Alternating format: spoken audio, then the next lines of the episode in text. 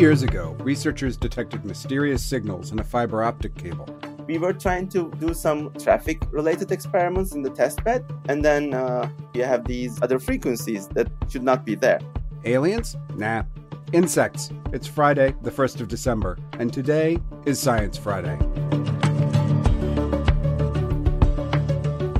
I'm sci fi producer Charles Bergquist.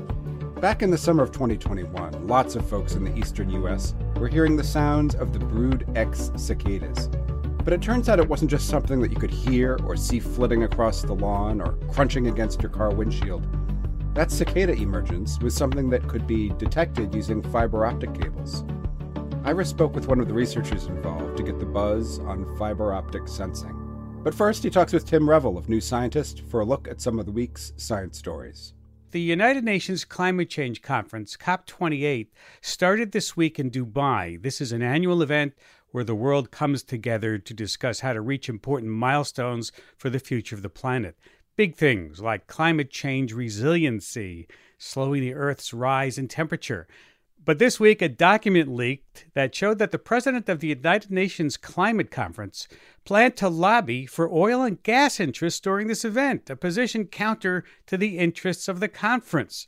Joining me to talk about this and other science stories of the week is my guest, Tim Revell, Deputy U.S. Editor of New Scientist and host of the New Scientist Weekly podcast based in New York. Welcome to Science Friday. Good to have you back. Thanks for having me. Let's get right into this. Let's talk about COP28. What is this conference normally like, and do things actually ever get accomplished there? Yeah, it's it's that time of year again where the world's biggest climate summit gets underway. And this year it's expected to be a record 70,000 people attending with representatives from nearly every country. So it, it is the big climate summit of uh, each year. And not all of them have been that successful, but some too do have a really uh, lasting impact. So, one particularly notable one was that in 2015 in Paris, that's when the world settled on this 1.5 degrees Celsius goal of limiting warming to that temperature. And since then, that's been something that's been repeated and repeated and repeated.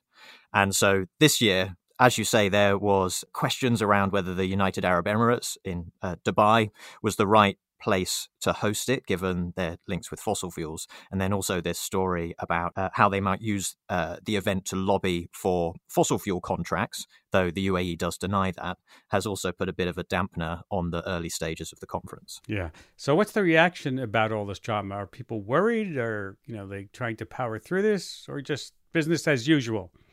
It, it, I think it's a bit of both. Like people are worried. You know, the conference venue was set around a year ago, and obviously there was a bit of uh, questioning of that at the time.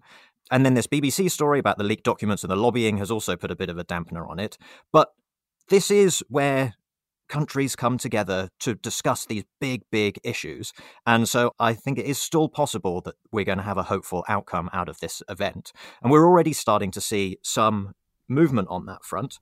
Let's talk about it. It's getting started, right? What, should we keep an eye out for? Yeah, so it kicked off on Thursday, and something we've already seen is a, the announcement of a new loss and damage fund of about 300 million, and that's a fund that's meant to help poorer countries deal with the impacts of climate change.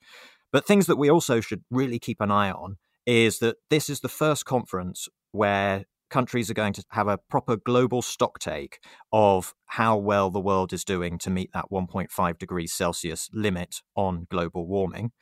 And then, as part of that, they'll have to work out well, what more do we need to do? And so, given that is what is at stake, it seems like this year is particularly important. Mm-hmm. Let's let's talk about another environmental impact story, and this one is about Bitcoin. We've known that cryptocurrencies use a lot of electricity, but it turns out they also use a lot of water. Is that is that right? Yeah, that is right. It's a shocking amount of water. So a single Bitcoin transaction uses, on average, 4,000 gallons of water. And uh, across the whole network, across the world, a team estimate that it's about half a trillion gallons of water that the Bitcoin network is wow. responsible for. Wow. To put that into perspective, that's about enough to fill 10 billion bathtubs. Are we talking about water power stations, things like that? Yeah, it's power stations. Effectively, Bitcoin uses a lot of electricity uh, throughout its network to process transactions. And a team looked at where that electricity comes from, the different regions where the computations happen, and then were able to estimate the power mix and from that the associated water usage. And that's that how they reach these figures. Now, there is another cryptocurrency. Ethereum, uh, which made changes that mm. slashed its energy use. How, how did they do that? Yeah, so Ethereum is, uh, when they made this change that you referenced, that reduced their energy use by 99.99%. So had a huge impact. And what they did was they changed the way that transactions are authenticated. They moved from a system where computation was the main thing to one where instead it was about how much cryptocurrency you have. The problem is Ethereum has a sort of steering group that can make those changes, but Bitcoin is fully decentralized. And the amount of power you have in the Bitcoin network is directly tied to how much computation you can do. And therefore, right. there's an incentive for you to keep things the way they are. So it seems very unlikely Bitcoin is going to change anytime soon. Yeah. Yeah. Ethereum is probably the biggest competitor. Yeah. Yeah, it is. And so, yeah, if Bitcoin's going to stay doing what it does. Let's move on to our next story about an AI that hunts crystals. Whoa, tell me about that. Yeah, this is an amazing story. So, DeepMind, they're a sort of research company owned by Google, and they've created an AI that they are hoping will lead to the, to the discovery of some new amazing materials. Now, this AI is called GNOME, and that stands for Graph Networks for Materials Exploration. And it was made to uh, look at what sort of inorganic crystals could be possible. Hmm. And those are crystals that don't arise in biology. We only know of about 48,000 crystals like that at the moment, but Gnome, Gnome has come up with a list of 2 million. Wow. And, and what are the implications of this? I mean, what kinds of new materials are we talking about here? Yeah, the hope is that these materials will be useful for things like batteries and solar panels. But with AI, when it makes these sort of predictions of what things might be possible, the question is always, well, is it true or not? You know, how accurate is it? Oh, and details, te- details. yeah, details, details. But something the team found is in the time that they were making these predictions, other labs had been, you know, just working on inorganic crystals. And 700 of those ones that the AI didn't know about, but predicted, are actually possible and have now been created, suggesting that in that 2 million, certainly some that uh, are real and could be really useful. Wow, another another use for AI that you would not think about when you were having coffee in the morning. yeah. Yeah. Let's let's move on to something really interesting because it involves one of my favorite topics, which is soil and dirt. Tell us how dirt drove evolution back in the day. How long ago are we talking about? Yeah, we're talking a long time ago. So this study looks at the last 540 million years. And it turns out there is a surprisingly close link between how soil moved around the ancient world and the blossoming of biodiversity on land. So this team, a uh, team from the University of Sydney, they built a computer simulation that looked at this period, about 540 million years. And up to about 400 to 300 million years ago, soil just ended up getting washed into the ocean from land because much of the world's land masses were just coastal mountain ranges. But then what right, changed right. was that supercontinents began to form, and then the land became better at keeping hold of soil. And this meant that soil and nutrients stopped washing away, and the land became a much nicer environment for life to thrive in. Mm-hmm. So there's a lot of soil disruption happening in the world today with development, climate related degradation. Can you see eh, eh, what kinds of implications are here? Yeah, the this link that they found worked in both directions. It was really strong that as soil went up on land, life and biodiversity went up too, but it also worked the other way around. In these situations where uh, human activity is affecting soil, we need to be extremely careful that it doesn't also affect biodiversity. Yeah, because soil erosion is a very big problem around the world today, isn't it? The loss of topsoil. Yeah, it is a really big problem. And there's quite a lot of human activities and, and also things like deforestation that factor into that and affect the ability of land to keep hold of its soil. And, and and as far as climate change is concerned, soil can be a great sink for carbon dioxide. So you want to keep it around, right? Yeah, that's right. Yeah. yeah. We we can't have a news roundup without a space story, and you've got one about how a key molecule for life may have formed far out in space. Tell us about that, please. Yeah, this is really cool. So, this is a story about amino acids, and amino acids are what proteins are made of. So, they're absolutely crucial for life on Earth. But how they arose on Earth is a bit of a mystery, and one idea is that they came from outer space, transported by meteorites and asteroids. But then how they would have formed there has also been a mi- bit of a mystery. And so a team at the University of Hawaii at Manoa, they have found that uh, one simple amino acid called carbamic acid can actually be created on clumps of ice in space. Wow, because uh, as we know from the theory of chemical evolution on life here on Earth, for a life to have evolved chemically, we need these building blocks, right? We need these amino acids.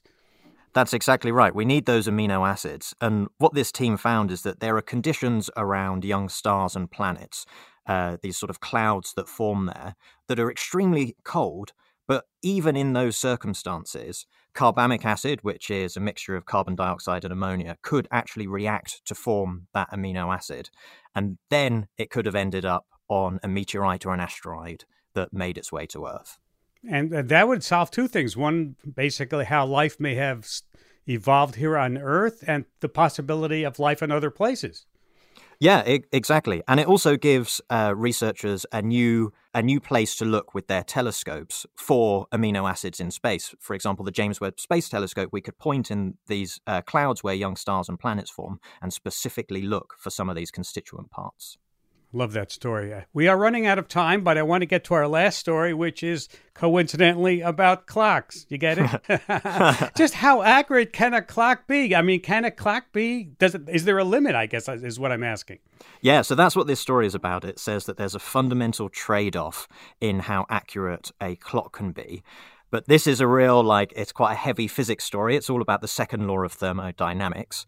And in case you need a reminder, that's the one that says in any system, disorder increases over time. Now, to really. Entropy. Entropy, exactly. Entropy in a system increases over time. And what this team found is that with any clock, there is a bit of a trade off between two forms of what you might call accuracy. And the analogy is that uh, with a sand timer, for example, if you had a 10 minute sand timer, it's very good at measuring 10 minutes. But if you tried to measure smaller increments by sort of following individual grains of sand, there's lots of randomness that comes into play, meaning that if you counted those grains, it wouldn't be very accurate at counting much smaller amounts of time. And what they found is through a lot of math, that the second law of thermodynamics eventually gets you to this idea that there is a trade off between that sort of long form of accuracy, the 10 minutes, and the much shorter form of accuracy for individual sand grains. There you have it. You cannot cheat Mother Nature after all. Thank you, Tim. Thanks very much. Always great to have you. Tim Revell, Deputy U.S. Editor of New Scientist and host of the New Scientist Weekly podcast based in New York. If you think back to the summer of 2021, perhaps you'll recall that lots of folks in the eastern U.S. were hearing the sounds of cicadas. It was the emergence of the brood X cicadas, an event that occurs once every 17 years. That emergence was something that could be detected using fiber optic cables. How does that work? Joining me to talk about it is Dr. Sarper Ozharar. He's a researcher who studies optical networking and sensing at NEC Labs in Princeton, New Jersey, and is one of the authors of a report published this week in the Journal of Insect Science, all about sensing the cicada emergence with fiber optic cables. Welcome to Science Friday. Hi, Ira.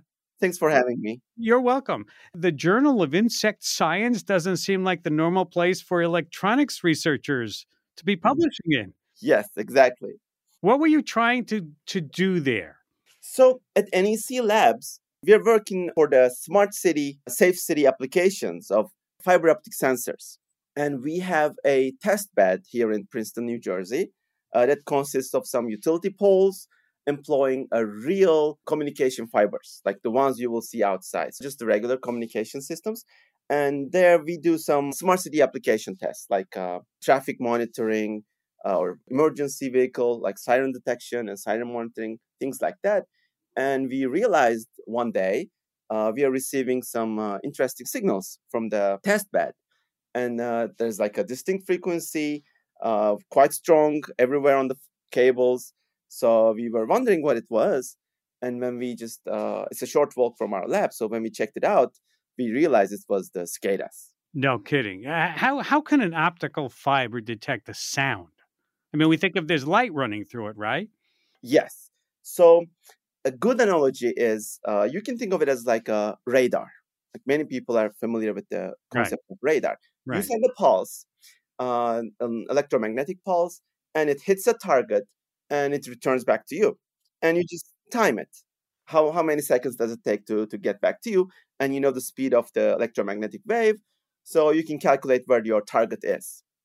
So we do something similar, uh, but instead of the sending an electromagnetic wave in the air, we send an optical pulse, a short optical pulse along a fiber, and we just time it uh, for the return. But one main difference is in the radar example, you have one target, but in the fiber optic cable, we have a target everywhere along the fiber. So we get a return signal from every one meter or something. So because of those non-uniformities in the fiber, we always get a return signal from almost all locations. So what, what happens is when there's any kind of uh, sound source, we hear it right through through the vibrations uh, hitting our uh, ears through the air, but also the ground also vibrates. Even when we are talking right now, the desk also vibrates. And if there's a fiber nearby, the fiber also vibrates. But in that fiber, because of that vibrations, they couple into a change in the refractive index of the fiber. Very, very, very small effect. So it doesn't affect regular communication, but it modulates the optical pulse ever so slightly. And then we also discussed the return signal. It's a very, very weak signal. And on top of that very weak signal, there is a very weak modulation. So you're using the fiber specifically to detect these sounds. You're saying uh, gunshots, traffic, etc. And by oh serendipity, you picked up these cicadas. Exactly. So it was it was a bit surprising at first, but then uh, when you see those cicadas in Princeton area, they're quite loud, and then they're kind of everywhere. Uh, so it was a it was a nice surprise actually. So we were trying to uh, do some localization and traffic related experiments in the test bed, and then uh, voila! So you have these uh, other other frequencies that should not be there. And did the other frequencies that should not be there were those the right frequencies that told you, hey, these are cicadas? Yes. So we had to confirm them, of course, right? So for the uh, scientific process. So we checked out the test bed. We did some other comparisons, and we realized, yeah, it was indeed the uh, cicadas. Wow. You know, cicadas, they, they talk about how they make sounds that's relevant to what the ambient temperature is, right? Were you able to tell something about the temperature based on the buzz? Yes. So uh, again, we are also monitoring the, the weather conditions of the test bed. Like we can also detect the, the, the rain or wind or uh, other other kinds of effects with the with our fibers as well. So we were checking the the frequency of these cicada calls, and then we realized there's a relation with the temperature. They they kind of follow the temperature, but it wasn't like a one-on-one mapping. But there's a tendency uh, that they're uh, affected by it. This is Science Friday from WNYC Studios.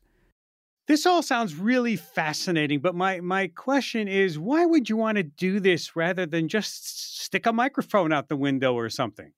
So, the thing is, or the, the main advantage of fiber sensing is uh, you just use a, a piece of fiber, right? It's a piece of glass that is kilometers long, and you don't need to have any kind of power on the field.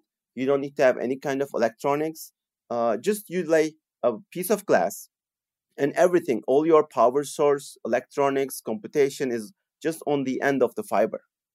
So that's the main advantage because if you want to put vibration sensors for kilometers long distance, you need to put separate cables for those sensors. You need to get data from them. So each of them should have their own power source or batteries. Each of them should have their own communication cables, etc. So it's, it's a mess. But in our case, just one fiber, one device, thousands of sensors, and the cable is already there. What other kinds of things do you think you can detect using these fiber optic cables? Some major things we do is like, uh, again, as I mentioned, real time traffic monitoring and accident uh, reporting, like if there's a car crash or anything like that, a big, big vibration, right? Uh, another one is uh, like gunshot detection and localization. Uh, one other thing is uh, like infrastructure health monitoring. Really? if a tree falls on a, one of the cables, you know, we can just see it, localize it. Or if there's a damage on the pole, on the utility poles, or uh, we can even use these fibers actually for uh, measuring the, for example, uh, the health of a bridge because it's like a vibration sensor. And we can look at how the bridge is responding as cars are passing by. And if there are some unwanted frequencies starting to emerge, we can say, oh, there's some kind of a problem with the bridge, so it needs to be repaired. Do you think once you're done testing it, we might see fiber optic cables strung about all around the countryside, maybe even on a bridge, let's say, as something that's being used to test or to predict? Uh, yes, definitely. And the thing is, actually, uh, currently, right now, it is expected that there is 4 billion kilometers of fiber worldwide. It's already everywhere, and it's going to increase more and more with the 5G and 6G because the demand is too high. A copper cable is not enough, we all know. So we need more fiber more than ever. And the good thing is, you can use the same fiber that you use for communication, you can use it also for sensing. So you don't need a specific or a separate fiber cable uh, for sensing applications. You can already use the readily available ones. It, it sounds like there's a business here. Yes, that is correct. And and I would think the military would be eating this stuff up right now about remote sensing. Yes, so it has some military applications as well, uh, especially the uh, border security, because you can uh, take this fiber, uh, just put it underground in a in an area that you want to protect, and if someone is getting closer to the fiber, these uh, steps of the people walking uh, or some animals, you can also detect those. You know, now that we've been talking about picking up vibrations, I can see listener mail coming in can someone use this to eavesdrop on me? Oh, that is that is a very good question, actually. Uh, and the answer is no. Uh, no need to worry about that. Uh, even for the cicadas, like uh, uh, it's not an easy thing to do to decode that thing. And also, currently, the only thing we can detect is uh, really loud events that will be shaking a lot of the, the, the fiber. So I, would have to be really screaming in my conversation for the fiber to detect it. Yes, scream right next to it. Um, get your fiber on your hand, just scream on it, and then maybe maybe we can.